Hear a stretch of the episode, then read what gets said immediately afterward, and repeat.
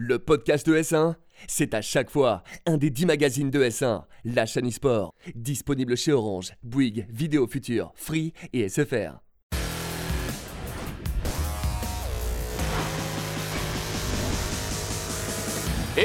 Salut à tous et bienvenue sur ES1, c'est la chaîne e-sport et vous regardez le MAG ES1 dans cette euh, riche période d'actualité.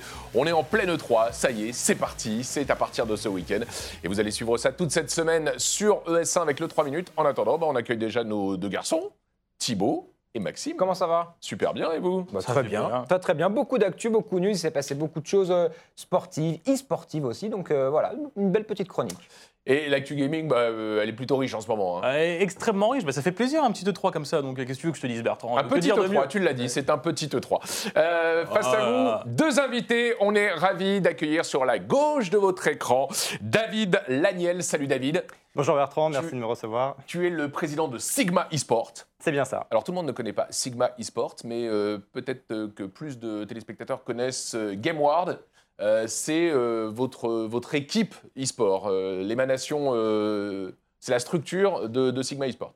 Tout à fait, ouais. GameWard, c'est effectivement la marque publique, notre marque média, alors que Sigma eSport, c'est le nom de notre société, et au travers de laquelle on a également une activité d'agence. Voilà, et en termes de jeu, vous êtes engagé sur League of Legends, sur Overwatch, sur Fortnite, et bientôt, Rainbow Six. on va en parler avec la euh, Ligue française de euh, Rainbow Six. On en parlera dans, dans le cours de l'émission. À tes côtés, euh, Epion, Loïc, comment ça va? Ça va super bien, hyper chaud pour le 3 dont vous parliez il y a quelques secondes, dans les starting blocks pour Los Angeles. Ouais, et tu reviens d'ailleurs de Los Angeles, J'y étais il y a une semaine et demie maintenant. Donc je fais des allers-retours comme la ça. Fast Life.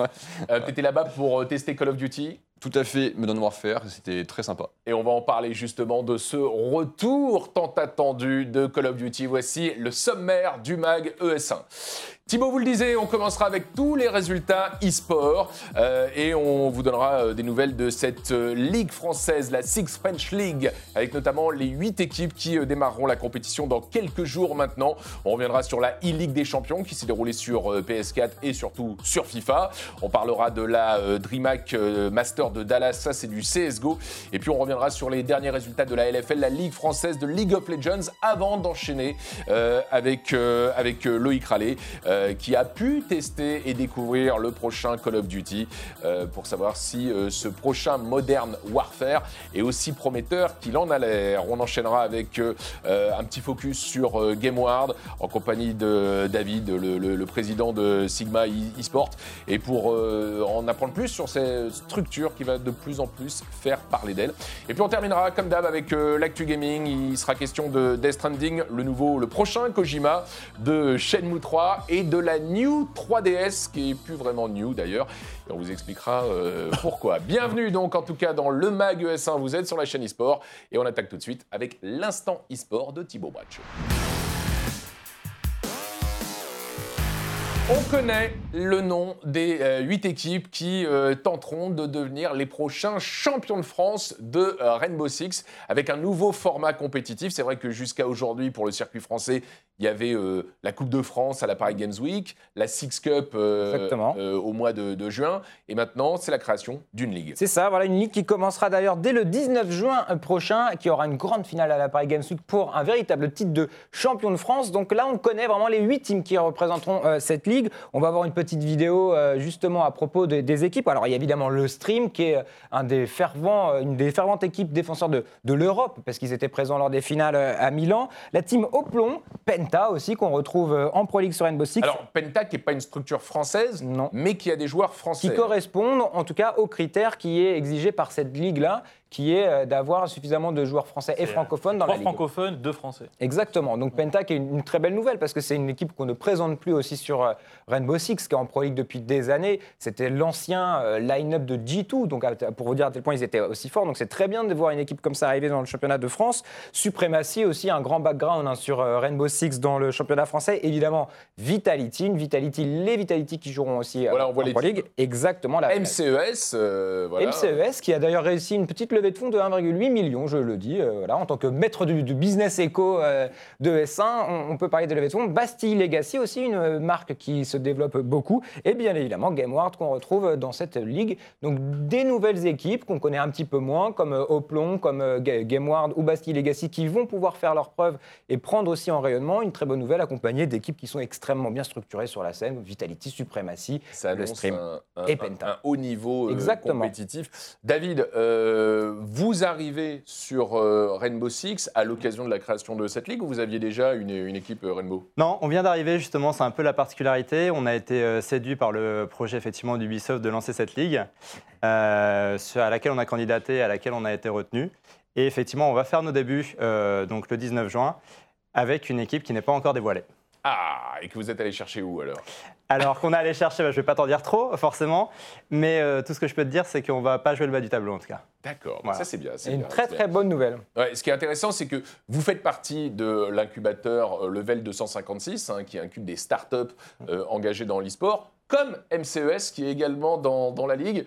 C'est-à-dire que vous vous croisez euh, régulièrement quoi. On, on les connaît bien effectivement, même Bastille Legacy, enfin ça fait partie des, des gens qu'on croise assez régulièrement, donc euh, on- il va y avoir une bonne rivalité je pense dans cette, euh, dans cette ligue. Et ça démarre la semaine prochaine. On est pressé de voir euh, les premiers matchs. Vous les verrez d'ailleurs euh, sur ES1, bien évidemment, euh, puisqu'on est la chaîne officielle de euh, la diffusion des compétitions Rainbow Six. On continue avec euh, FIFA. C'est bientôt la fin de la saison FIFA. Et cette année, pour la première fois, il y avait une e-Ligue des champions qui s'est déroulée euh, Madrid, en même temps que la vraie Ligue des champions. Ouais, tout à fait. Bah voilà, une compétition, si on devait résumer, qui avait commencé avec les 64 joueurs sur PS4 et pour les phases finales de cette e-Ligue des Champions. C'est la première édition de cette e-Ligue des Champions. On le rappelle, la Ligue des Champions, c'est arrivé dans FIFA 19, donc c'était une nouvelle marque qui arrivait dans ce FIFA. Il y avait les 8 joueurs qui s'affrontaient justement pour remporter ce premier titre. Et c'est l'Américain euh, Christopher Holly Chris qui s'est imposé euh, dans une double confrontation contre un joueur bulgare. 7-4 au score, euh, c'était un euh, résultat des deux matchs.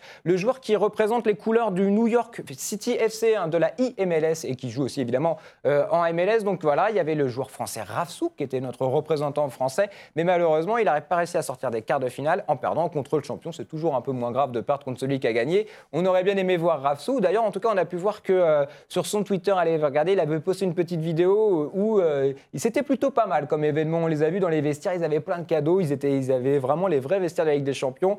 Ils savent recevoir. Ouais, et on précise que cette compétition se déroulait exclusivement sur, Sur euh, PS4. sur PS4, Tout à fait. puisque euh, Sony est, est sponsor de la, de la. Ligue des Champions, euh, ce qui explique pourquoi cette compétition était exclusive à la PS4. On reste aux US, hein, on y Ouais. était à, à New York avec, avec oui. Une petite chose quand même, parce qu'en tournée de, ce- de cette e-Ligue des Champions, il y a aussi eu la finale du PlayStation FC. Et ça, c'était du vrai match de foot. C'était une finale qui représentait justement avec des vrais joueurs, des vrais stars. Il y avait Pirlo, on avait Yaya Touré, il y avait Morientes aussi qui était présent dans les équipes, et des créateurs de contenu. Et je vous le donne en mille. Parmi les créateurs de contenu, qui est-ce qu'il y avait dans l'une des équipes?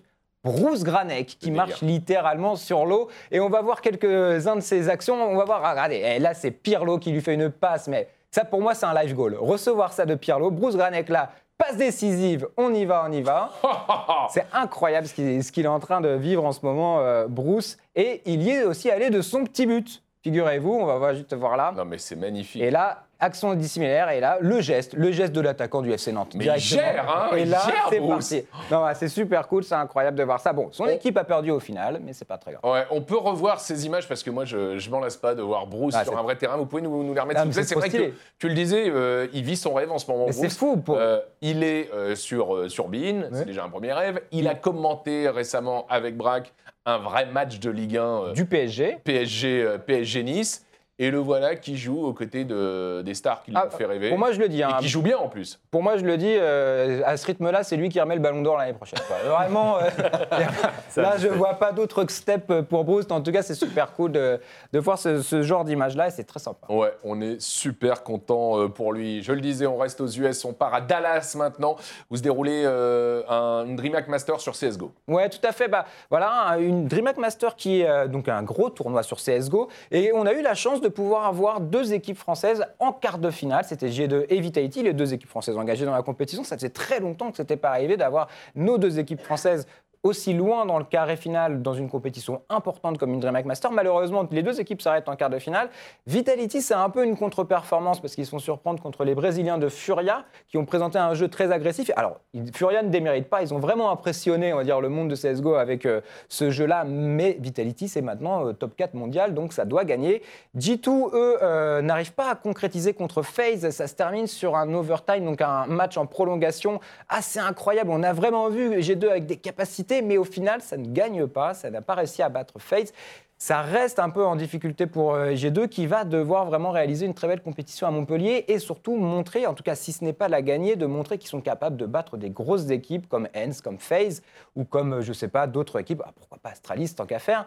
Euh, le vainqueur de cette DreamHack Master, c'est Liquid qui s'impose en finale contre Hens. Une belle victoire pour Liquid qui avait besoin aussi d'emmagasiner des victoires et Liquid qui repasse numéro 1 mondial devant Astralis. C'est assez incroyable le calcul des points, comment ça fait. Astralis ne joue pas toutes les compétitions, mais aujourd'hui, au classement, c'est Liquid qui est le numéro 1 sur CS. Et c'était streamé et casté en français, on le voit euh, sur ces images par deux Exactement. amis de 1 PV euh, qui ont fait un super boulot, euh, comme, comme d'habitude. Tu dis que Vitality s'est fait surprendre à Dallas, Vitality qui s'est également fait surprendre en France, Tout à fait. en LFL, avec un résultat surprenant pour cette troisième semaine de compétition du, du segment de, des Ah, c'est vrai, c'était le premier match du coup de la semaine 3 de la LFL et il y avait la première grosse affiche, en tout cas c'était Vitality contre Gamers Origin et Gamers Origin s'est imposé dans cette confrontation. C'est vrai qu'on voyait Vitality plus en forme et surtout on voyait Gamers Origin en méforme et c'est peut-être l'annonce du réveil pour les Géos qui normalement sont aussi euh, ils sont pressentis pour jouer les playoffs en tout cas.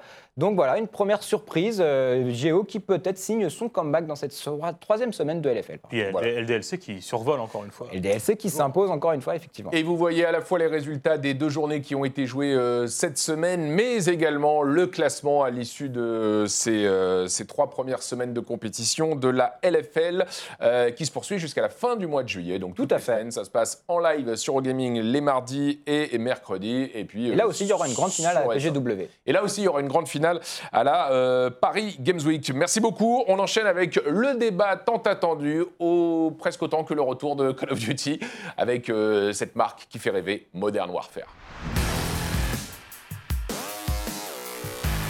Loïc Raleigh, journaliste euh, chez euh, jeuxvideo.com, a eu la chance de se rendre euh, à Los Angeles. Tout à fait, prendre le soleil un petit peu parce qu'il faisait super moche en France, donc c'était plutôt agréable. Ouais, et alors c'est vrai que tous les Call of Duty sont, sont développés en Californie. hein. Tous les Euh, studios bah, Treyarch, Infinity Ward, Sledgehammer, je me rappelle pas où ils sont, mais je crois qu'ils sont aussi en Californie, ouais. sont. Ouais, en Euh, tout donc, cas, coup, donc là, ouais. celui-ci est développé par quel studio Rappelez-nous? Par euh, Infinity Ward, donc le studio historique, celui qui a lancé Call of Duty en 2003, et à qui on doit bah, les trois premiers, les Modern Warfare, à qui on doit aussi Ghost, malheureusement, ou euh, Infinite euh, Warfare il y, a, euh, il y a quelques années là. Donc ouais, c'est un studio qui historiquement pèse lourd pour la, pour la franchise. Je sais qu'il y a des gens qui sont plutôt euh, Treyarch parce qu'ils préfèrent Black Ops, mais c'est vrai que dans mon petit cœur, en tout cas, Infinity Ward, c'est valeur sûre. Donc euh, là, tu, tu rentres dans un exercice euh, délicat en étant invité euh, du MAG ES1, car comme tous les journalistes qui étaient présents, tu as signé un document Tout à fait. où tu as le droit de dire des choses et tu n'as pas le droit d'en dire d'autres. Tout à fait.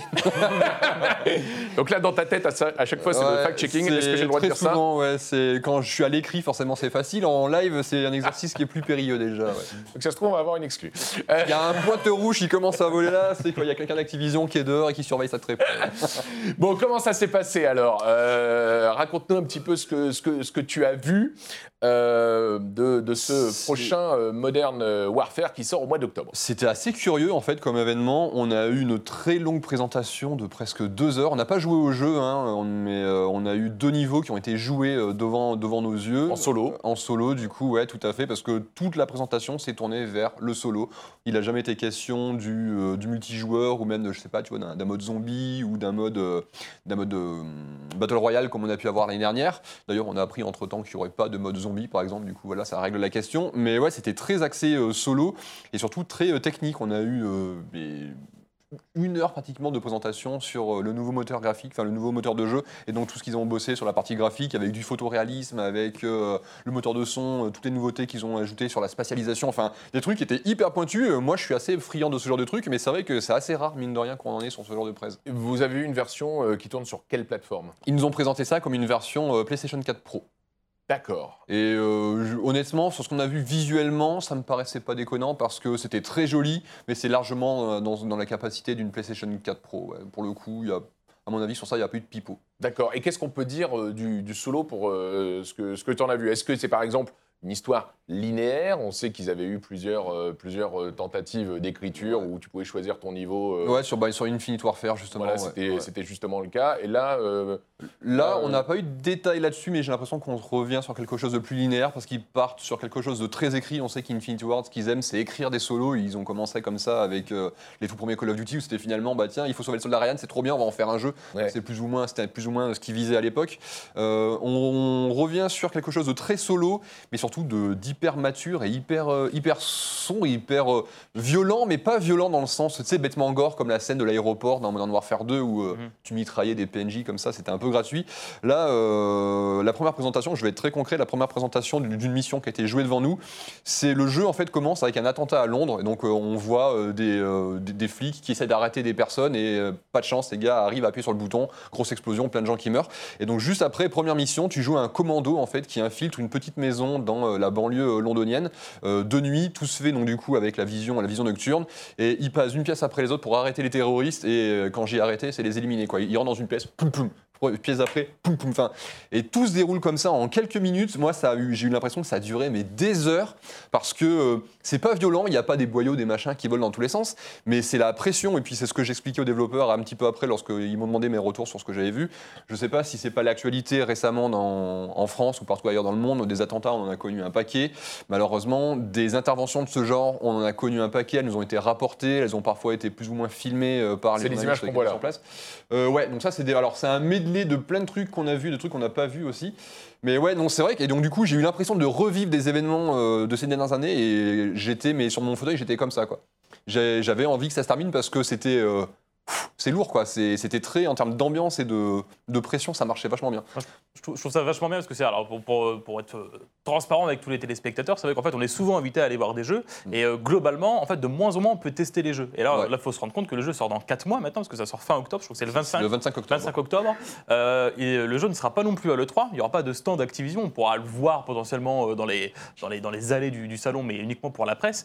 Euh, Est-ce que c'est dommage, du coup, de ne pas pouvoir le tester alors que le jeu sort dans 4 mois? Est-ce que c'est est -ce c'est un peu flippant, entre guillemets, de ne pas pouvoir tester le jeu Et le fait non plus de ne pas avoir d'infos au-delà du solo, parce que c'est vrai que, mine de rien, Call of Duty, c'est quand même une licence, c'est très marqué solo. L'année dernière, ils ont fait l'impasse sur le solo. Ça a quand même un peu pêché, parce que c'est vrai que pas mal de gens disaient, bah, il n'y a, a que du multi.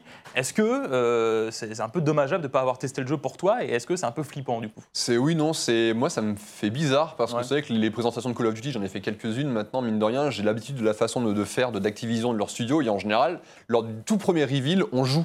Alors on joue pas nécessairement à la même chose. L'année dernière pour Black Ops 4, on avait joué. euh, alors le mode, le mode euh, Battle Royale existait, enfin était pas, était pas présent. On avait pu jouer au multijoueur, on avait pu tester euh, pas mal de, des nouveautés du jeu et voilà. Le jeu était annoncé et boum, on y joue tout de suite, c'est chouette. Et là, c'est vrai que ne pas pouvoir mettre la main sur une manette ou un clavier souris, bah, c'était, c'est un peu frustrant et c'est, ouais, c'était une drôle de manière de faire. est-ce que tu sais s'il y aura du coop dans ce, ce mode euh, C'est ce qu'ils nous ont pointé du doigt à un moment, sans plus de détails. Ouais. Donc euh, de la coop peut-être sur la campagne ou de la coop dans des modes de jeu dédiés, on ne sait pas encore vraiment. D'accord.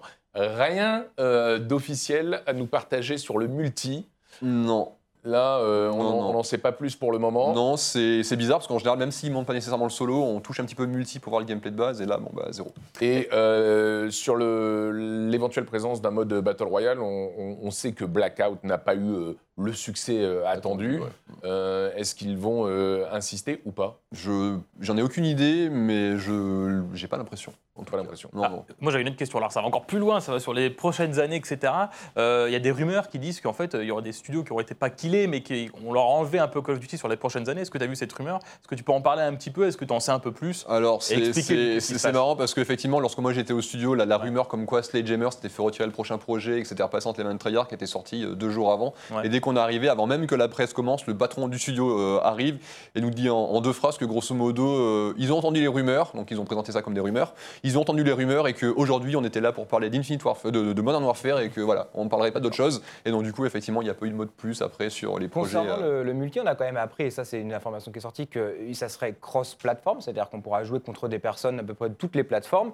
Et surtout, il y a aussi un argument important, c'est que l'année prochaine, Call of Duty va lancer ses franchises en e-sport, et ça va avoir un impact, j'imagine, énormément sur le multi. Donc, on- on- pourquoi euh, ça peut relancer l'idée de pourquoi pas de mode Battle Royale Peut-être qu'ils vont vouloir se consacrer aussi uniquement au mode compétitif pour vraiment mettre en valeur euh, ces nouvelles franchises qui vont arriver normalement l'année prochaine. Ouais, du côté de GameWard, en tant que structure e-sport, c'est vrai que Call of Duty en France euh, a été l'un des fleurons de, de la scène e-sportive française à la grande époque de Vitality, de Millennium et autres. Le jeu a quasiment euh, disparu de la, de la Ouais. scène compétitive française. Est-ce que vous, vous quelque chose que vous allez regarder pour être pourquoi pas parmi les premiers à se repositionner si la flamme devait se, se rallumer euh, euh, sur, sur la scène e-sportive française Alors en tout cas, on va pas aller se positionner sur les euh, franchises euh, sur, sur du court terme. C'est que Confirme. 25 millions. C'est que 25 millions. Euh, donc non, c'est pas l'objectif pour l'instant. Et après, je- probablement pas dans un premier temps. Euh, parce que nous, l'objectif, c'est quand même d'avoir euh, un- une diversification dans nos jeux. On va sur Rainbow Six, qui est déjà un jeu assez réaliste, qui, est déjà, qui- qui pose parfois problème pour les marques, parce qu'on sait que les marques n'aiment pas forcément investir sur des jeux trop réalistes. Tu parlais en plus du côté particulièrement angoissant et particulièrement euh, réaliste de, de Call of Duty. Euh, donc voilà, ce sera probablement pas un focus dans un premier temps. Ouais, c'est vrai qu'il y, a- il y a une vraie réticence de cer- certaines marques à sponsoriser les équipes engagées sur des jeux classés PEGI 18. C'est le cas notamment de Orange, Tout à fait. euh, qui est sponsor de Vitality, sauf de leurs équipes CSGO et euh, Rainbow Six, Et- euh, ce, qui, euh, ce qui pose un, un problème évidemment dans l'économie de ces équipes. J'avais une petite question en termes de structure. C'est peut-être une question un peu bête, mais est-ce que c'est compliqué d'investir quand, on- quand on gère une team e-sport sur des jeux qui changent tous les ans C'est-à-dire que FIFA, ça change tous les ans. Mm. Le, jeu, enfin, le gameplay change globalement à peu près tous les ans. Est-ce que Call of Duty, ouais, à peu près. Oui, ça Ouais, non, reste mais- les mêmes règles. Ça reste les mêmes règles. Mais non, mais que, tu vois, le gameplay, par exemple, sur Call of Duty, pareil, ça change. Est-ce que c'est intéressant pour une team d'investir dans un jeu qui change tous les ans? Alors, ce qui est certain, c'est que pour nous, ce qui est vraiment intéressant, c'est les formats justement comme euh, la Six French League, comme la LFL. Parce que là, tu as vraiment de la visibilité. Visibilité, souvent pas juste à six mois, mais tu as une visibilité un peu derrière aussi. Euh, c'est un circuit qui est construit. Tu sais quand est-ce que tu vas avoir des temps forts dans l'année. Donc ça, c'est vraiment un format aujourd'hui qui est séduisant pour des équipes parce que tu sais ce que tu vas pouvoir euh, proposer à tes partenaires. En fait, d'une manière générale, voilà, nous, c'est ça qu'on va rechercher dans les jeux, c'est vraiment la stabilité. Euh, Aujourd'hui, ben voilà, il y a énormément de hype autour de Fortnite, par exemple, mais c'est très flou sur ce qui arrive derrière. On a de la World Cup, ok, qu'est-ce qu'il y a derrière? C'est voilà, c'est- c'est pas très clair. Donc c'est pour ça qu'aujourd'hui, nous, on mixe un petit peu euh, ces, différents, euh, ces différents jeux pour être présents sur des jeux avec une vraie ligue, sur des jeux un petit peu plus euh, hypants aujourd'hui, mais où on- avec un avenir plus incertain. Voilà. D'accord. En tout cas, on peut espérer qu'Activision suive un petit peu l'exemple de Riot et d'Ubisoft en, en- en animant un peu le circuit français de Mm. Call of Duty, parce que c'est vrai que si on se focus sur euh, les franchises euh, qui seront euh, basées aux États-Unis, c'est pas ça qui va euh, re- Ah non, ça, raviver ça- la- ça a été flamme, un problème pour Overwatch Mm. et j'espère que ça ne le sera pas pour, euh, pour Code. hein. Ouais. Euh, quel est le, le calendrier euh, des, des prochaines annonces de, de Call of Duty? On sait que cette semaine euh, démarre le 3. Est-ce qu'il y a un événement euh, Call of attendu? Normalement, il y a quelque chose à l'E3, peut-être une bonne annonce, quelque chose comme ça. Et après, ben, pour l'instant, ça reste le grand, le grand inconnu. Pour le... c'est- Quand je dis que c'est bizarre, je vrai que moi, je suis très étonné de la façon de, de communiquer. D'habitude, euh, à ce moment-là, on sait déjà un milliard de trucs sur le, sur le jeu. Et là, toi, tu me demandes des, nouvelles features de gameplay. Tu vois, je veux dire, que les trucs qui sont un petit peu importants, je suis pas capable de dire grand-chose à part que dans les démos qu'on a vues, à un moment, tu vois, euh, j'ai vu qu'on pouvait recharger en étant en aim site, ce qui, effectivement, pour le coup, est une petite nouveauté en termes de gameplay. Ça aura quelques... quelques un petit impact quoi et puis aussi la possibilité manifestement de lorsque tu arrives à un angle à une porte etc toi de pouvoir braquer de pouvoir plaquer ton, ton flingue contre le coin et pouvoir t'en servir comme ça pour mieux viser voilà c'est c'est les deux trucs de gameplay tu vois Ah, qu'on a ça vu change et tout, hein. Ça peut tout changer effectivement notamment en multijoueur mais tu vois enfin ça à ce moment-là alors que le, le jeu est annoncé officiellement j'ai l'impression de pratiquement pas le connaître à part dire ouais c'est plus mature et euh, mon dieu il y a des gens qui meurent euh, Bon, Alors, il y, a- y quand même un truc à différencier entre l'info et la hype. ouais Euh, Est-ce que tu es Je suis très intrigué parce que bon, ils nous font le coup de Call of Duty euh, change pratiquement, pratiquement tous les ans, mais cette année, j'ai un bon feeling. J'aime bien le. Alors c'est bizarre de dire ça parce que les deux, les deux niveaux qu'on m'a vus m'ont un peu traumatisé. c'est un peu bizarre. Je vais pas dire que j'ai pris du plaisir à voir ce que j'ai vu parce que euh, c'était quand même euh, violent, mais dans le sens où ça, c'est dur à regarder. Euh, mais euh, ce ton hyper mature, hyper sérieux, hyper. Adulte. adulte en fait, ça m'intéresse parce qu'on n'était plus dans le côté très euh, va en guerre et America fuck yeah que tu pouvais avoir dans les, les- les précédents, euh, les précédents Call of Duty. Et donc du coup, moi, ce virage-là, ça m'intéresse et je suis curieux de voir si effectivement, c'était pas juste les quelques niveaux qu'on nous a montrés et si le jeu saura garder cette, euh, Et- cette maturité sur toutes les, sur je sais pas, les 7 Et, et- heures et que le fait durera. que ça s'appelle Call of Duty Modern Warfare, est-ce que tu le considères comme un reboot ou c'est un remake? Qu'est-ce que c'est du coup? Comment ils le considèrent j'en- ai discuté avec eux. Pour eux, c'est pas un reboot, c'est euh, un nouvel œil sur la licence Modern Warfare. Tu retrouves le capitaine Price, par exemple. Tu vois, il est là, il est pas plus vieux, il est pas plus jeune. C'est, mais après, ouais, le, le- le nom, il est, il est bizarre parce que les Modern Warfare, euh, il y a le Call of Duty 4, Modern Warfare. On a Call of Duty Modern Warfare qui était le, le portage, oui, du Call of Duty 4. On a Call of Duty Modern Warfare Remastered. Et on a celui-ci. Enfin, je sais que nous, en termes de, de, Bah, en termes de de SEO référence, sur jeuxvideo.com, on est genre. euh, Pour vous, c'est pas grave, mais, pas mais facile, pour vous, quoi. c'est un peu compliqué. Pour Euh, mais même sur. Google aujourd'hui, tape Ouais. Modern Warfare, euh, c'est compliqué. quoi. Alors, tu, euh, tu disais tout à l'heure euh, que le, jeu t'a été présenté comme tournant sur PS4 Pro. Ouais. Euh, Est-ce que euh, ça, veut dire qu'il y a toujours un deal euh, qui donne la priorité à Sony et à la PlayStation sur euh, le, prochain euh, Call of en termes de publication des updates mais surtout en termes de compétition, puisqu'on le sait, la Call of Duty World League actuellement se déroule sur euh, PS4. Est-ce que tu as des infos là-dessus? Est-ce que l'année prochaine, par exemple, le circuit compétitif devrait, selon toi, continuer à se dérouler euh, en exclusivité PlayStation? Je, je pense, j'en ai, j'en ai aucune idée pour le coup, j'ai aucune information. Ce qui me fait dire ça, c'est que la presse effectivement se déroulait sur euh, PlayStation 4 Pro et de mon expérience depuis, euh, depuis deux ans maintenant, tous les studios en fait, lorsqu'ils veulent présenter leur jeu pour la première fois, ils essaient de présenter dans le- les meilleures conditions possibles. En général, soit c'est sur PC, soit c'est sur One X parce que la console est plus puissante que la PS4 Pro. Et euh, là, le fait que ça, ils aient opté pour la PS4 Pro, ça me laisse penser que voilà, ils sont plutôt En euh, cas, encore en deal avec PlayStation. Vu que c'est Ouais. cross-platform, il faudra quand même avoir une uniformité des jeux et des, des- des sensations de jeu, que ce soit sur PC. Si, faut, tout le monde, si tout le monde doit se retrouver sur PS4, il va falloir que ce soit les mêmes jeux. On se rappelle, le précédent Call of Duty avait, je crois, eu un autre studio de développement pour la version PC. Ouais. Là, je pense que ça ne sera pas possible. Il faudra vraiment qu'on puisse avoir le même confort de jeu de manière à ce que quelqu'un qui joue sur PC avec une manette PS4 eh ben, puisse faire les compétitions sur PS4 et qu'il puisse garder son niveau. En tout cas, le Pour moins le coup, Infinity Ward vient du monde, du PC. Euh, Ouais. il- donc, euh, c'est un truc qu'il devrait gérer en interne, je pense. ouais. Le moins qu'on puisse dire, c'est que euh, ce Call of Duty fait parler et n'a pas fini de faire parler de lui. Beaucoup d'espoir, en tout cas, euh, de la, Comme de la part année. de. Ouais, comme chaque vrai. année. Call of Duty, c'est un peu comme le PSG. Chaque année, il y a beaucoup d'espoir. Cette année, c'est pour, euh, cette année, c'est pour Ça fait rencard, c'est ça. Voilà. Et, et ça tombe en quart. On verra euh, si euh, Call of Duty arrive à raccrocher la Ligue des Champions euh, cette année. Réponse en tout cas euh, pour sûr à partir du 25 octobre et certainement avant au fur et à mesure des reveals. On passe au quiz de Maxime dans ce Mag ES1. Le quiz de Maxime, 4, 5 questions? Cinq questions cette semaine. Waouh. Je suis surpassé. Voilà, un point à prendre. euh, voilà, David, Loïc, euh, Thibaut, euh, on joue tous. Et on essaie de voir si on a bien suivi l'actu, vous aussi, Ouais. vous jouez chez vous. Ah, Alors j'essaie de prendre des actus qui, ont, euh, qui sont sortis ces derniers jours, mais aussi il y a quelques semaines, pour voir si vous suivez un petit peu le jeu vidéo. Alors je pense que là ce sera facile pour d'autres et plus compliqué pour d'autres. Voilà. D'accord. Alors, une console a été dévoilée récemment, mais quel est son nom et quelle est son originalité? Ah, Hello, euh, attends, c'est la, la console qui se remonte. Alors voilà, donc l'originalité, c'est qu'elle a une manivelle, effectivement. Alors Le le, nom nom de cette console. J'ai oublié déjà. ouais. Hello, euh, attends, ah, ta, ta, ta, ta, ta, j'ai trouvé ça super le concept Ouais, avec euh, un abonnement. Alors je vous donne un indice, c'est euh, c'est fait par ouais, avec un abonnement, c'est fait par l'entreprise Panic qui avait édité le jeu Firewatch. Hop, parce que, donc ça, je vous donne le nom de la console, je Ouais. vous donne le point parce que tu avais trouvé la manivelle, c'est la Playdate. La Playdate. La Playdate, Elle a fait la, la une euh, euh, de, de Edge, le, le magazine. euh, moi, je la trouve trop Et en fait, mignonne. alors, la On dirait une manivelle- console Nintendo. La, la manivelle, ouais, c'est c'est ça. La manivelle ne sert pas du coup à recharger la console. hein, du coup, non, non, c'est c'est vraiment du gameplay. Regardez, le, le personnage avance, recule selon ce que vous faites avec euh, la manivelle. Bon, voilà, c'est c'est une petite innovation, c'est sympa. Euh, donc l'écran est monochrome, sans rétroéclairage. Ça, je trouve ça génial. Donc c'est voilà, c'est génial. Je savais que ça allait te plaire. Un écran de Ah, mais moi, je 2,7 pouces. Je suis à fond. Et en fait, le, concept en plus de ça, c'est qu'en gros, euh, les jeux, vous ne les achetez pas. En fait, vous achetez des Season Pass. Ou en gros, quand vous achetez alors, avec la console, eh ben, en gros, vous avez euh, 12 titres. Et il y a un titre qui sera sorti par semaine. Et en fait, vous avez une petite tête qui va s'allumer pour dire attention, hop, il y a un nouveau titre. Et en fait, ce sera vraiment des surprises. Ce sera des expériences un peu plus longues, expérimentales, un peu plus courtes. Et voilà, c'est très intéressant. Et en plus de ça, ils ont travaillé vraiment avec des, créateurs euh, très connus, notamment Keita Takahashi. Est-ce que vous savez ce qu'a fait euh, Takahashi? Vous savez ce qu'il a fait comme jeu Non. Il a fait Kataga- Katamari Damacy. Ah oui, Ah, quand même. oui. Quand même, oui, il se débrouille quand même. Donc il a fait un jeu qui s'appelle Crankins, Time Travel Adventure. Donc ça reste euh, d'être, euh, ça, ça peut être pas mal. Ça sortira en 2020.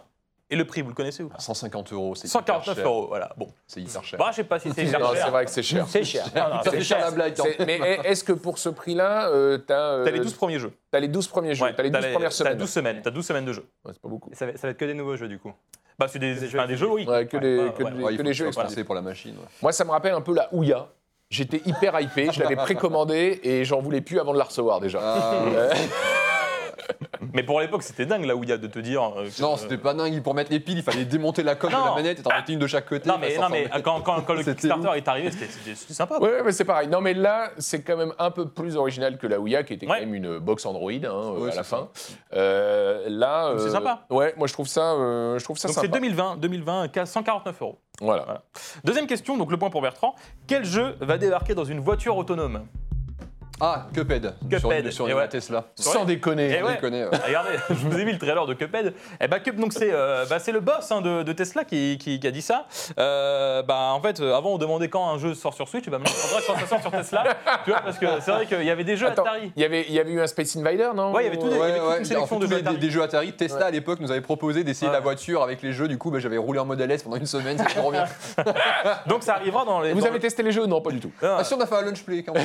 je l'ai vu, je l'ai vu, avec un petit, euh, un petit euh, feu rouge grillé aussi d'ailleurs. On s'est arrêté au KFC aussi pour dire on oui. va au KFC en Tesla. Bon, en tout cas, euh, dans le modèle 3, le modèle L, c'est modèle X. Et donc, euh, comme tu le disais, euh, Loïc et Bertrand, ça arrive. euh, bah, Il y avait déjà eu des jeux Atari. Et bah voilà, c'est plutôt sympa. On va pouvoir jouer à Cuphead dans les, dans les voitures autonomes plus tard. Ce qui fait de la, la Tesla la console la plus chère du monde. Ouais, c'est ça. sûr. Ah ouais, ouais. Effectivement. Du coup, euh, point pour Loïc. Troisième question quel jeu officiel sortira le 28 juin et vous emmènera faire un tour du monde des pistes de Formule 1 Le prochain, euh, Formula One, bah oui. Euh, F1, F1 2019. Fin 2019, écoutez, parce que c'est vrai qu'on en a jamais parlé, on en a parlé vite fait dans, dans IRS, parce que le jeu n'est pas encore sorti, je vous ai mis des images, on, on se croirait en vrai. hein. C'est vrai que c'est quand même. Non, mais On se croirait sur Netflix. Non mais c'est hyper beau, c'est hyper beau. D'ailleurs, je rappelle que dans, dans les, dans les voitures Renault, il y a même le logo Vitality. Ils ont le logo Vitality parce que Vitality est une équipe Renault. Euh, bah voilà, donc le jeu sort en 2019. Alors je sais qu'il y en a un sur le plateau qui a pu le tester. Tout à fait. Ouais, voilà, donc euh, du coup, et, et, et Pion, toi qui as pu le tester, est-ce que tu, tu trouves qu'il y a des, des innovations euh, sur, euh, marquantes ouais, non, ils ont, ils ont vachement bossé sur tout ce qui était aéro, c'était vachement impressionnant. Tu sens, les, en fait, les, les voitures ont changé, donc eux de leur côté, forcément, sont obligés de faire évoluer le moteur physique, et c'était vachement impressionnant. Tu sentais les voitures qui, qui repartaient beaucoup plus vite et qui étaient beaucoup moins stables sur certaines portions de route. J'ai pu rouler sur Monaco, par exemple, et sur les, les deux trois premiers virages, là, qui sont un peu en montée, Mhm. euh, tu sentais euh, la voiture partir un petit peu. C'était à, à cette vitesse-là, ça fait un peu peur. Ouais. Bon, bah, C'est génial, c'est absolument génial. Et en plus de ça, donc on parle de F1 2019, mais sur F1 2018, il y a même une compète e-sport, Bertrand. Ouais, c'est ça. C'est-à-dire que euh, dans, euh, dans deux semaines maintenant, il y aura le Grand Prix de France sur le circuit euh, du Castellet. Castellet, c'est ça. Et euh, pendant ce Grand Prix, bah, il y aura une compétition e-sport, un e-Grand Prix en, Ouais. en- en quelque sorte, qui se déroulera sur euh, PS4, où les 20 euh, participants seront dans l'ordre des- de, de départ de la vraie course qui se déroulera le, le dimanche après-midi, en fonction sont- des sont- pôles, euh, des, des- des que classements qui seront réalisés c'est la veille. C'est les 10 meilleurs hein, qui partent au, au Castellet. C'est les 10 meilleurs. C'est les 10 meilleurs à la Les fin 10 seulement meilleurs. Ouais, c'est les 10 meilleurs au Castellet. Donc il y a des tournois, euh, des tournois online, donc vous pouvez toujours participer. hein. Euh, Il y a le 15 et 16 juin, vous pouvez participer. C'est les 10 meilleurs euh, online qui partent du coup au Castellet. Donc au Castellet, donc c'est à Oui, oui, l'occasion. non, mais sur place, il y a 20 oui, oui, oui, oui. joueurs. Mais c'est pour la 60e édition du Grand Prix de France. Et le gagnant, qu'est-ce qu'il gagne, Bertrand, tu sais? Une journée, une journée au volant d'une F4. Les, les- les trois meilleurs. Mais il y aura bien 20 voitures Ouais. sur la grille. hein. Il n'y en aura pas que 10. C'est-à-dire Oui, qu'il y a oui, les qualifications en ligne et puis il y en a qui se sont qualifiés en physique sur une tournée qui a été euh, organisée. Organisé, ouais. euh, un petit peu partout en France euh, sur Renault. Donc, dernier, dernier possibilité de, de se qualifier. Ouais, c'est- euh, 15 et 15 et 16. 16 juin. Ça, Toutes les online. infos sont sur le net et ça se joue sur, euh, sur PS4. PS4. Euh, prochaine question. Une licence cinématographique qui a eu droit à deux films, dont l'un est sorti en 1995 et l'autre en 2017 aura droit à une adaptation vidéoludique. Tomb Je Raider crois que je le sais. Non, Non. non, non, non, ça a été annoncé. Non, Tomb Raider, c'est pas 95 le premier. Le premier est 95, le deuxième 2017, et il y a- il y a même un troisième film qui est en préparation. Ah, Troisième film ou un troisième jeu? Un troisième film là. Donc là en fait c'est des films, ils vont en faire un. Bon je vous donne un indice. Attends, attends, attends, attends, on va trouver. 95 2017. Attends, premier les en jeux- 95. les- le premier film en 95 Non mais il n'y a pas encore eu de jeu, c'est la première fois. Sauf s'il y a eu un jeu sur Super NES. Ah, il n'y a pas encore eu c'est de jeu Jumanji. Voilà, c'est ça. Ah, d'accord. Et ouais, il y a un jeu de Jumanji euh, qui va sortir, qui, qui s'appelle bien J'avais pas compris la question. Moi non plus, je me suis pensé que c'était une adaptation d'un jeu. Ah non, regardez. Je pensais que c'était un film Regarde. adapté d'un jeu. Écoute, une licence cinématographique qui a eu le droit à deux films, dont l'un est sorti en 95 et en 2017, aura droit à une adaptation vidéoludique. Ah, bah, j'ai compris l'inverse. Bah, désolé, hein, les gars. Bah non, mais c'est moi. Donc voilà, donc vous incarner The Rock, etc. Euh, ça, va être, ça va être sympa, hein. regardez, on n'a pas plus d'infos que ça. On sait juste que euh, ça sortira sur PS4, Xbox One, Switch et PC. En et fait, en c'est gros- Pitfall. hein. Ah, tu trouves Bon, un peu euh, le- Et du coup, vous allez pouvoir incarner les personnages, euh, vous balader dans le monde, affronter des créatures exotiques mortelles. Bon, voilà, c'était une petite, une petite info, ça sort à la fin de l'année. D'accord, ok. Aucun point. Aucun point. Euh, si, Aucun bah si, si, il a dit, Ah, euh, dit. il a dit. Dernière question, Ah, ça je sais, je sais déjà que Epion va trouver instant. Attends, bah, combien de points elle vaut Allez, 20 points pour celle-là. 20 points. Ça nous laisse la possibilité la de revenir. Celle-là, faut pas la foirer. Euh, quelle marque de jeux vidéo se lance dans les produits cosmétiques Xbox. Xbox. Sans déconner. Allez, Alors, la photo. Pourquoi Non mais attends, c'est regarde-moi c'est la division Australienne et Nouvelle-Zélande. Et qui a annon- qui a Nouvelle-Zélande, annoncé regardez-moi ça. Mais Avec non. Une petite odeur citron vert, herbe aromatique menthe. Et euh, voilà, donc ça se lance. Voilà, j'ai vu ça ce matin sur. euh, Non, mais c'est génial. Il y a le déo Xbox. Et, et, euh, Xbox Lynx. Voilà, donc euh, allez-y. Mais c'est la division, ouais, c'est la division australienne qui, euh, australienne et Nouvelle-Zélande. Et Nouvelle-Zélande, Ça, il y a ouais. apparemment même les boss aux, aux US n'étaient pas au courant et ça les a fumés lorsque. Ça arrive en juillet. Lorsqu'ils ils nous ont annoncé ça sur les réseaux hier. Ça arrive en juillet, ouais. donc euh, Il y en a qui vont se faire rappeler à l'ordre. D'où tu as vendu notre licence à des shampoings. quoi. si, vous, si vous aussi vous voulez sentir comme Phil Spencer, eh ben, c'est le moment d'aller en Voilà. Nouvelle-Zélande. En tout cas, ça va être euh, collector. Il y a beaucoup de gens qui vont aller sur le Ah, Amazon ouais, ouais, ouais, australien. Ouais. pour commander le, le Là, voilà. déo Xbox. Bah, et puis on y a gagné du coup. Bah voilà. Ouais, avec, 22 Champion. avec 23 points. Avec 23 points. Très bien, parfait. C'est la fin de la première partie du Mag ESA. On revient dans un instant pour euh, parler de l'actu gaming et de GameWard, cette structure e-sport qui débarque en euh, Six French League, la ligue française de Rainbow Six qui démarre la semaine prochaine. On en parle dans un instant sur ES1, la chaîne e-sport. À tout de suite.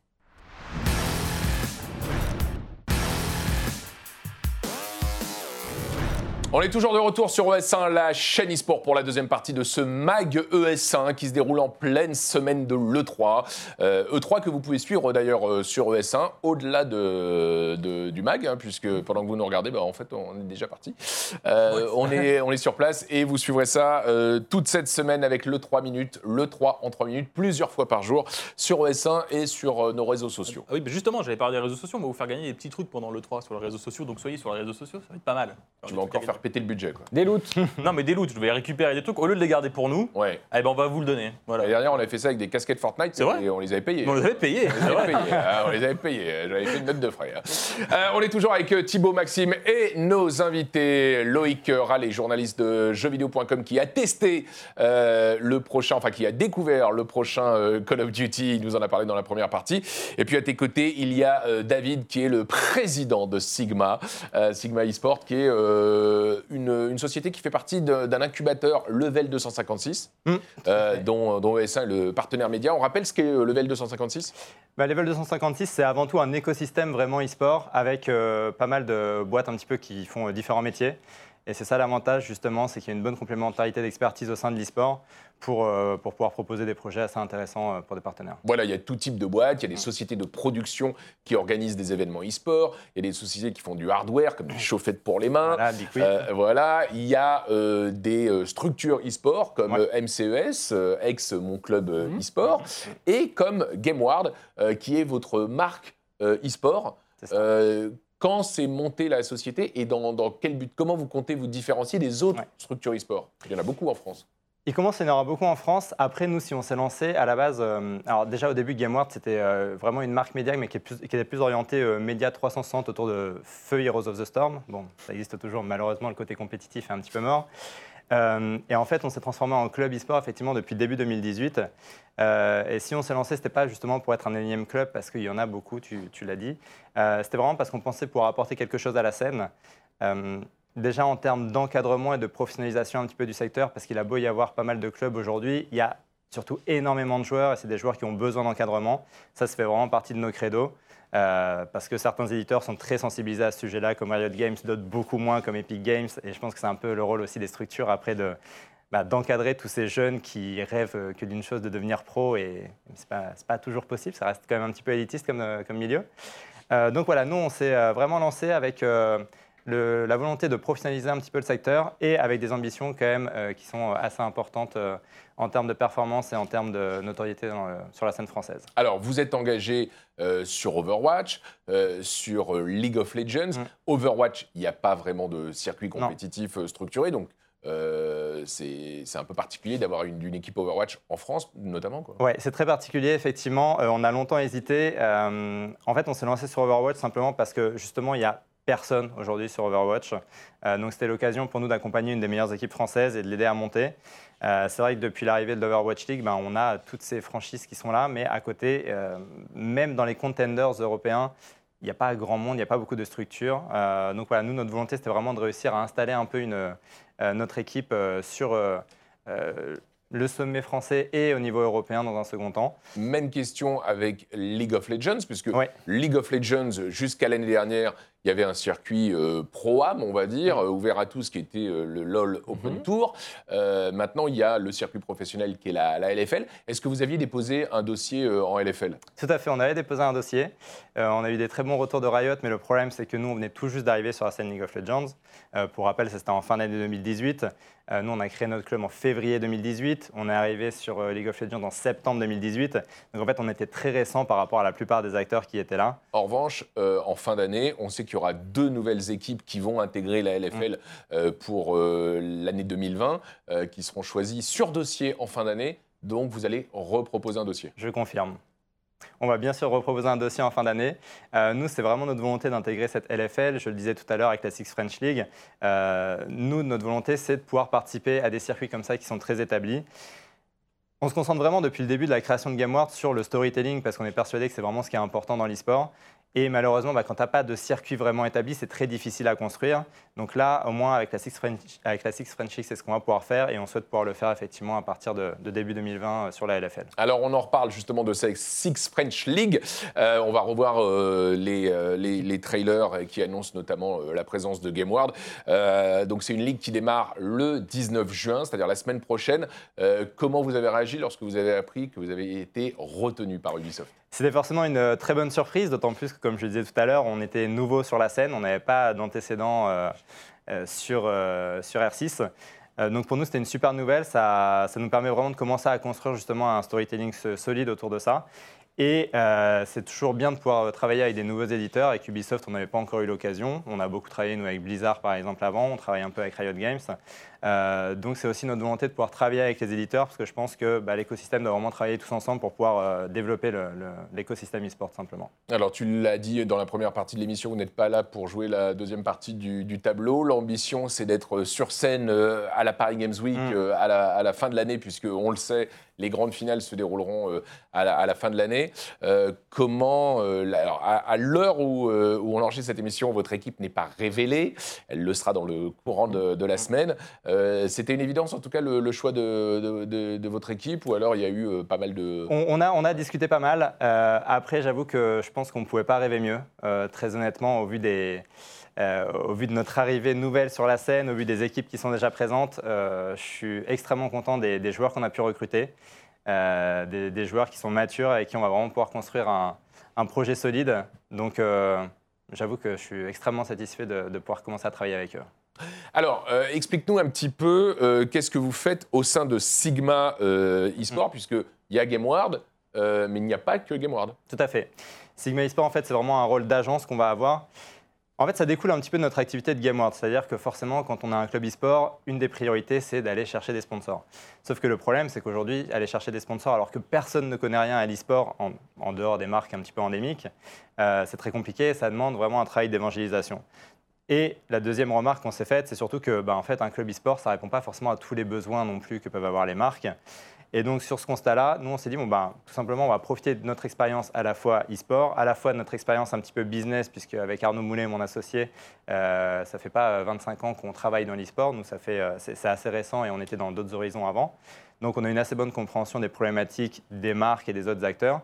Donc sur cette base, on s'est dit, bah voilà, on va créer une agence qui nous permet vraiment d'accompagner des marques, d'accompagner euh, des clubs sportifs, d'accompagner des institutions publiques. Pour ne pas vendre que du sponsoring sur votre maillot. Tout à fait. Vous pouvez accompagner des marques sans les embarquer dans, dans l'aventure GameWard. C'est ça. Nous, notre priorité, c'est quoi? C'est tout simplement bah, de permettre euh, à tous ces tiers de communiquer avec l'audience e-sport et que ce soit via du sponsoring ou via d'autres euh, moyens. Voilà, ça dépend vraiment des enjeux business en fait des, des acteurs avec qui on discute. Alors, on sait que l'écosystème des teams e-sport est, est compliqué, puisque euh, le niveau étant de plus en plus élevé, euh, les, les prix ont tendance à flamber concernant les salaires des joueurs, euh, notamment, et de tout l'encadrement, les déplacements, etc. Le modèle économique, c'est de, de trouver des- des- des sponsors. Euh, et également, j'imagine, de lever des fonds. Euh, on sait que Gamers Origin, euh, MCES Ouais. a fait une levée, Gamers Origin aussi, Vitality une, une très, une très importante levée. Vous êtes sur ce même modèle qui va, qui va vous permettre peut-être de vous engager sur d'autres jeux à terme? On est complètement sur le même modèle. Nous, en fait, depuis février 2018 qu'on a créé le club, on a surtout énormément d'activités en backstage que personne ne voit. Parce que notre but depuis le début, c'est vraiment de réussir à créer notre écosystème qui nous permet justement bah, d'avoir un projet solide et de pouvoir accélérer au moment de la levée de fonds. Euh, et d'ailleurs, ça va se concrétiser dans les jours à venir avec une. euh, on va être euh, contractualisé avec une agence de marketing sportif qui va justement commercialiser nos droits. Euh, parce, que, bah, parce que tout simplement, ils croient dans notre projet et qu'ils croient dans, dans tout ce qu'on a réussi à construire depuis, ce- depuis le début. Et donc, c'est vraiment dans cette voie-là qu'on est en train de- qu'on est en train d'aller. D'accord. Et si les, les levées et les moyens sont, sont au rendez-vous, vous avez envie de vous engager sur? Quel prochain jeu? Alors, quel prochain jeu On ne sait pas forcément encore. Euh, pour l'instant, on va surtout se consolider sur tous ceux sur lesquels on est présent, parce que euh, si on est en LFL l'année prochaine, ça coûte déjà un certain budget. R6, on a envie vraiment de pouvoir y mettre des moyens également. Donc, euh, on va surtout consolider déjà euh, les- nos présences avant de, de nous développer sur des nouveaux jeux. Ouais, il faut bien se rendre compte qu'une équipe euh, League of Legends en LFL, euh, à l'année, c'est euh, plusieurs centaines de, Mm. de milliers d'euros. hein. Voilà, en ça, fonction coûte, de euh, l'encadrement qu'on veut proposer, effectivement, ça peut chiffrer assez vite. ça, ça coûte très cher. hein. Ah, Du coup, j'avais une petite question. Ça rejoint vraiment ce que tu dis. Euh, Aujourd'hui, on voit vraiment qu'il y, a y une très grande peut-être disparité avec les grands clubs européens qui vont jouer les grands championnats européens, les Worlds. Mais à l'échelle nationale, est-ce qu'on peut trouver, on va dire, une espèce de sérénité dans l'écosystème d'un club en jouant justement euh, les ligues nationales et différents tournois nationaux sans forcément avoir l'ambition de viser euh, l'Europe, euh, le LEC si on est sur League of Legends ou euh, Overwatch League Très intéressant comme question. Je pense qu'aujourd'hui, honnêtement, c'est compliqué, clairement. Euh, aujourd'hui, le but, c'est vraiment d'être à un niveau européen. C'est notre objectif aussi, d'ailleurs, à terme. Euh, ceci dit, je pense qu'il y a des acteurs vraiment aujourd'hui qui contribuent à construire cet écosystème, notamment national. Je parlais de Riot Games tout à l'heure, c'est les premiers à vouloir construire vraiment euh, un écosystème à tous les échelons, ce qui va permettre justement bah, d'avoir euh, euh, un meilleur business model tout simplement pour les équipes qui veulent rester juste au niveau national. Euh, et, je faisais le parallèle avec Epic Games qui effectivement aujourd'hui est plutôt dans la logique totalement inverse de ne pas vouloir s'appuyer sur les clubs et de juste faire rêver les jeunes. Euh, mais donc à partir du moment où il y a des acteurs comme ça qui contribuent au développement national de l'écosystème, je pense que d'ici quelques années, effectivement, on va pouvoir trouver un certain équilibre. Après, je pense que pour les équipes qui vont rester à un niveau national, euh, d'ici à avoir vraiment euh, des joueurs qui puissent en vivre, etc., il va encore se passer quand même quelques années parce que euh, bah, parce qu'il faut forcément en parallèle sensibiliser les marques, sensibiliser tous les annonceurs qui vont pouvoir rentrer dans l'e-sport. Bon, euh, vous êtes sur Fortnite, pas qualifié encore pour la Coupe du Monde? Pas encore, mais euh, il on y reste, croit euh, toujours. voilà, il reste encore euh, des dernières cartouches à Deux. jouer. euh, une, solo, une, une solo, une duo. Voilà, jusqu'au euh, 16 juin pour les dernières qualifs pour euh, cette World Cup. En tout cas, ce qui est sûr, c'est que GameWard, on vous verra dès la semaine prochaine en Six French League. Ouais. On vous souhaite bonne chance pour, euh, pour cette saison. Rendez-vous, on l'espère, à la Paris Games Week. Et puis, on espère vous voir l'année prochaine euh, en, en LFL, si vous faites partie des deux équipes qui seront retenues pour, pour la- l'arrivée de deux équipes complémentaires. Je voulais, je voulais remercier quand même David parce qu'il le disait tout à l'heure, ils, sont, ils sont arrivés en février 2008 2018, nous on est arrivé en janvier janvier 2018 Mm. et ça faisait partie des premiers, enfin les, les joueurs Gameward étaient dans les premiers à venir dans les pro vrai. players. Voilà, donc je le faut remercier aussi les gens, tu vois. Voilà, donc on a l'habitude de, voir vos joueurs euh, sur, euh, la sur la chaîne e-sport. Euh, on reste ensemble pour la dernière partie de l'émission. On passe à euh, l'actu gaming, en tout cas une partie de l'actu gaming, parce que elle est riche cette semaine avec le 3 et ça se passe avec euh, Maxime Gérassi. Alors, euh, on rappelle que le 3 minutes, ça vous permet de suivre le 3 tout au long de cette semaine à partir de ce week-end, euh, plusieurs fois par jour. Euh, on se retrouve depuis Los Angeles pour, pour toutes les dernières infos, essentiellement sur les jeux compétitifs, Ouais. mais pas que. En attendant, il y a, il y a d'autres infos qui sont tombées avant le démarrage de cette 3, notamment concernant le prochain Kojima. Ah, le prochain Kojima, Death Stranding, on se rappelle tout. I- I'm back, il avait dit à la conférence euh, E3 euh, 2016, tel un Michael Jackson qui revenait d'outre-tombe. Jean-Michel Boulard. Jean-Michel Boulard. Bah, regardez, Jordan, bon, un nouveau Ouais, trailer, euh, un, un nouveau Michael tra- Jackson. Ah bah oui, mais un nouveau. non mais parce qu'il arrivait avec les. Bon bref, Euh, le nouveau trailer de, de Death Stranding qui est sorti. bon, on voit avec pas mal d'acteurs. On voit Norman Reedus qu'on a pu voir dans Walking Dead. On voit Lindsay Wagner. qui- C'est quand même assez étonnant parce que c'est quand même une personne qui avait critiqué ouvertement le jeu vidéo euh, depuis des années. Bon, je vous ai mis un petit trailer. Je, vais pas, je vous invite à la regarder sur internet. Ça dure 8 minutes. C'est assez doux. Il y a Léa Seydoux. Eh, euh, Il y a aussi Mads Mikkelsen qu'on avait pu voir dans Casino Royale. Enfin bref, il y a énormément d'acteurs. Alors moi j'ai une grosse interrogation et là je vais la demander, je vais la poser euh, à, à Loïc cette question ou même à, à toi Bertrand. Le jeu a été dévoilé à l'E3 2016.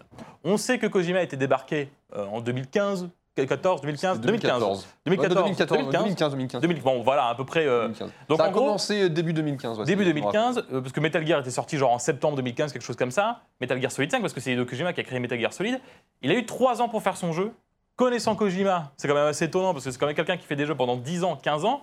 Est-ce que ça craint cette histoire Parce que c'est vrai que le jeu sort là, on l'a pas dit, je l'ai pas encore dit, ça sort le 8 novembre, c'est une exclusivité PS4. Est-ce que c'est euh, angoissant ou pas du tout? Est-ce que ça risque d'être un film interactif comme il avait fait avec Metal Gear Solid 4 presque? Je me, je, me, je me pose beaucoup de questions. Ouais. euh, après, on sait que ce qui prend beaucoup de temps dans le de production d'un jeu, c'est tout ce qui est euh, la technique, la tout ce qui est technologie, donc du coup notamment la production d'un moteur de jeu.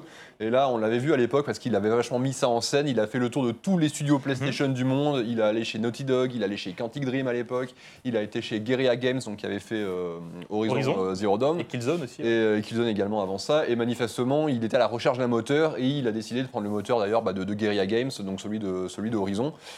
Et ça, mine de rien, ça lui a fait gagner beaucoup de temps parce qu'il arrive avec une techno qui fonctionne déjà. Tu rajoutes à Mhm. côté de ça tous les éléments de gameplay, les petites idées, tu vois, qu'il n'a pas nécessairement utilisées par exemple sur un MGS5. Il a une base déjà, mine de rien, qui est assez solide. Mais c'est vrai que même trois ans pour euh, Hideo Oui, Kojima, même avec la techno, ça- honnêtement, si le jeu est. Alors je pense que le jeu sera bon parce que Kojima, il y a toujours la petite patte qui Mhm. fait que ça fonctionne. Mais euh, si le jeu se révèle être un chef-d'œuvre, je serais, je serais vraiment surpris parce que on a tellement l'habitude qu'il travaille pendant des années, des années, Mais des années que. Ça reste très mystérieux, notamment sur le gameplay, cette histoire de corps. Ouais. et- Surtout qu'il Ouais. il- a fait des quelques déclarations il y a, pas longtemps sur Twitter. Il est, il est très bavard hein, depuis l'annonce officielle. Il a expliqué que c'était pas un jeu d'infiltration. C'est pas parce qu'à un moment tu le voyais se cacher dans des buissons et marcher un peu comme ça que c'était un jeu d'infiltration. Qu'il y avait de la coopération, machin. Et il commence à y avoir des rumeurs comme quoi dans le, dans le trailer, c'est un moment on voit des espèces d'ombres, etc. Qu'en fait ces ombres, ça serait des euh, des, rimes, euh, des traces en fait laissées par d'autres joueurs à travers le monde. Et donc du coup il y a une espèce d'interaction sociale comme ça. Enfin c'est assez Ouais, intéressant. Je, je vous invite à regarder le trailer parce que c'est- même quand on le regarde, t'as l'impression que tu voyages dans le temps, t'as l'impression d'aller à la Première Ouais, Guerre il y a un mondiale. moment, il y a la Première Guerre mondiale. C'est très bizarre, donc on vous invite à le regarder, vous allez voir, c'est assez passionnant. Moi, je pense qu'on on risque d'être surpris par le gameplay, euh, par des innovations de, de coop, justement. Mm. Euh, je pense que c'est un jeu qui, plus que techniquement, peut nous, nous surprendre dans, dans son, son gameplay et sa manière d'aborder euh, cette aventure. En, en termes de coop, ce qui était très intéressant, parce que c'est vrai qu'on le dit rarement, mais dans Metal Gear Solid 5, il y avait un multi, et dans le multi, en fait, le coop, c'était vraiment de dénucléariser la totalité de- du jeu. Et en gros, c'était c'était pas vraiment dit, en fait. Mais en gros, le, le but du jeu, c'était qu'on n'ait plus de bombes nucléaires dans, dans Metal Gear, en fait. Et c'était assez passionnant, en fait, en termes de coop. Donc je pense qu'il va plutôt partir dans, dans cette idée d'essayer de, de faire du coop sans vraiment jouer à plusieurs. Quoi. Mais Des, des idées qu'il a eues à l'époque de MG5 et que, Ouais. vu les- le conflit à l'époque, il n'a pas nécessairement eu le temps de- d'exploiter. On verra. Un autre jeu qui avait été annoncé à l'E3 et on se souvient euh, de l'émotion que cela avait euh, provoqué lors de la conférence Sony, c'est Shenmue 3 Ouais. qui est euh, encore repoussé. On a vu des pleurs durant cette conférence. Final Fantasy VII Remake qui est annoncé, qui est toujours pas sorti. Shenmue 3 qui est annoncé, qui est toujours pas sorti. C'était la même Bon, conf, tout ça. C'était la même conf Ouais. euh, à la suite. Bon voilà, le jeu s'est repoussé au 19 novembre. Alors j'ai envie de te dire, deux mois de retard sur 18 ans d'attente, euh, on, est plutôt, on est plutôt bien. Bon, a- le jeu a été repoussé plusieurs fois. C'était initialement prévu pour décembre 2017, donc dévoilé à l'E3 2015, si j'ai pas bêtise. Donc, euh, PlayStation. ouais, c'est- chez PlayStation, sorti décembre 2017. C'était repoussé au 27 août 2019 et maintenant c'est re, re- re- repoussé au 19 novembre 2019. Alors comme disait Miyamoto, un jeu qui est bon, on s'en souvient. Un jeu qui est moins bon, qui est sorti à une date euh, qui était prévue, euh, tout le monde s'en souvient aussi. Voilà. Ça veut ça veut pas dire grand chose, Une mais. grande euh, citation de Miyamoto, euh, re- revue par Maxime. Oui, oui, oui, ouais. on se souvient de tout. en fait. Non, mais en gros, il Je crois que la disait- citation, c'est. Non, mais la citation, c'est genre. un jeu qui sort trop vite, il est mauvais pour toujours. Voilà. Un jeu qui est repoussé, il peut peut-être s'améliorer. grosso Voilà, modo. Merci. Ah non, mais voilà, je, je me suis en- en- embourbé dans mes, dans mes trucs. Bon, en, tout cas, en tout cas, tout ça pour, te- pour vous dire qu'il sort le 19 novembre, mais il n'a pas peur, notre petit euh, Yu Suzuki, parce que ça sort 10 jours après Death Stranding qu'on vient de voir. Oui, Bah, il se met en porte-à-faux Ah, avec un jeu hyper attendu. Euh, Août, honnêtement, c'était parfait. Août, c'est une période qui est à peu près tranquille. Le sortir D'ailleurs- là, euh, Euh, qui sortira du coup au mois de novembre. Euh, Il y aura Call of Duty, alors c'est pas la même marche, c'est pas les mêmes joueurs, mais il y aura Call of Duty qui sera sorti quelques, jou- quelques jours avant. Je suppose que FIFA, il sera sorti quelques jours avant. Et là, euh, il y a quelques jours, il y a Watch Dogs Légion qui a été dévoilé, qui peut, potentiellement devrait sortir à la même période aussi. Donc en fait, ça va être une fin Ouais. d'année encore une fois complètement dingue. la période de Et- fin d'année, c'est Et toujours hyper Shenmue chargé. 3, c'est dommage. Alors, constructeurs poussés, peut-être qu'ils en ont besoin, mais euh, peut-être que ça passera un peu à côté. quoi. On se souvient que lorsque la Switch était sortie, Nintendo avait annoncé que ça ne remettait pas en cause l'existence de la 3DS. Ouais. Euh, dans les faits, euh, dans les faits, euh, beaucoup de Hmm. gens considèrent euh, la Switch comme une console portable et du coup, ce qui devait arriver arriva. Ben, c'est normal, Bertrand. Ah, Est-ce que tu te souviens de quand est sortie la 3DS L'année de Je sortie. viens de te faire un lancement là. Il faut. il- Mais je sais. Donc, ce qui arrive, c'est La, bah, la fin de la 3DS. et voilà. Ça y est, on arrête la production. On arrête la production. Mais est-ce que tu sais quand, a- quand a commencé la, la- la 3DS C'est La normal. 3DS précisément, ça devait être en 2011. 2011. Oh là là. Bah, finalement, c'est lui qui a gagné le quiz, désolé. Alors, Surtout que moi j'étais sur 2012, tu vois, donc- Ah non, c'est ça, c'est 2011. Mais non, c'est pour ça, parce que je dis ça, Bertrand, c'est normal, une console qui a 8 ans, presque 9 Oui, ans. mais bon, elle a, elle a évolué et je pense que Nintendo avait quand même de l'espoir. Bah, Euh, ils ont... Peut-être d'arriver à, à la maintenir, mais l'incroyable succès de, de la Switch a eu raison euh, prématurément de, de la, de la 3DS Ouais. et de, ce- de ses différentes évolutions. Donc la 3DS classique était déjà terminée, la 3DS classique XL était déjà terminée. Donc là, c'est la New 3DS qui, la production se termine. Alors Nintendo espère quand même vendre 1 million de 3DS d'ici avril 2020, même si Nintendo avait déjà annoncé qu'il n'y avait plus de production en cours sur, euh, sur 3DS. Mais la 2DS et la 2DS espèrent XL existent encore. Comment? Ils espèrent encore vendre 1 million. D'accord. Mais du, de l'écosystème 3DS. Donc en fait, il y a encore des 2DS. Tu sais, t'as la 2DS, la 2DS XL, ils espèrent encore en vendre. Donc je te le disais, Bertrand, c'est sorti en 2011. À votre avis, au 31 mars 2019, combien de 3DS ont été vendus? De 3DS, euh, à- sans compter la, la DS, hein, juste la Non, 3DS. c'est 3DS. ouais. Depuis Enfin, 2011. Soit Ouais. 65 millions, je crois. Un peu plus, quoi. Ah ouais C'est 75. 75 C'est millions. énorme. C'est énorme. énorme. c'est Et, énorme. et à titre de comparaison, euh, c'est ce que tu disais Bertrand par rapport à la Switch, la Switch au 31 mars 2019, du coup à la même date, je le rappelle, la Switch est sortie en 2000, mars 2017, c'est ça, le 3 mars 2017 exactement. À combien euh, de ventes euh, au 31 mars 2019 selon vous? Du coup en deux ans, On est à 35 millions. là, je 35 crois. millions. Ouais. Donc c'est la moitié de 3DS. C'est énorme. C'est énorme. C'est- là, c'est à ce moment-là qu'on se rend compte du succès de la, de la Switch, à quel point on se rappelle du succès aussi de la 3DS. Du coup, je me pose la question est-ce que vous, vous avez des, des- des souvenirs un peu de, de- parce que c'est voilà, c'est la fin d'une console, des Des tops, tonnes, des tonnes. des, des- tops ou des flops même, ou même des tonnes, comme des tonnes de, de- Moi, moi, je trouve que c'est euh, une console qui n'a pas beaucoup exploité la, la 3D finalement. Euh, moi, j'ai j'ai très peu joué en 3D, mais il y a un jeu qui le faisait très bien. Je ne sais pas si vous aviez joué à ce jeu, qui est un petit jeu indépendant qui s'appelle Mutant Muds, Ah, je l'ai pas fait, mais. qui est un ouais. jeu Mm. que moi j'ai adoré. Je l'ai adoré, et, et- et comme c'est un jeu qui se joue sur euh, plusieurs euh, niveaux, eh ben, on ressent bien la 3D. Donc, euh, si j'ai un souvenir en 3D, ça serait sur Mutant Muds, mais sinon, évidemment, énormément de souvenirs sur cette euh, excellente console. Bon, il y a un flop, forcément un flop. Non, j'ai pas de souvenir de flop. Pas de flop, ok. Sur la 3D de manière générale, en fait, hein, parce que Oui, c'est voilà. vrai que ça, a- il y a eu des petites polémiques au début, comme quoi oui, ça abîme les yeux des enfants, etc. Du coup, il y a plein d'éditeurs qui ont dit wow, wow, wow, wow, on veut pas être mêlé à ça, et donc du coup, qui ont Qu'on fait que de la complètement, 2D. euh, qui ont fait que de la 2D, ouais, parce que bah, ils préfèrent se détacher des polémiques que tenter d'innover un petit peu. Et c'est dommage parce que sur un, moi, je je me rappelle les, les premières démos de Ocarina of Time 3D, ça marchait trop bien, quoi. Ah ouais. Mm. Mais euh, ouais. Non, c'est vrai, ce serait le sale flop. hein.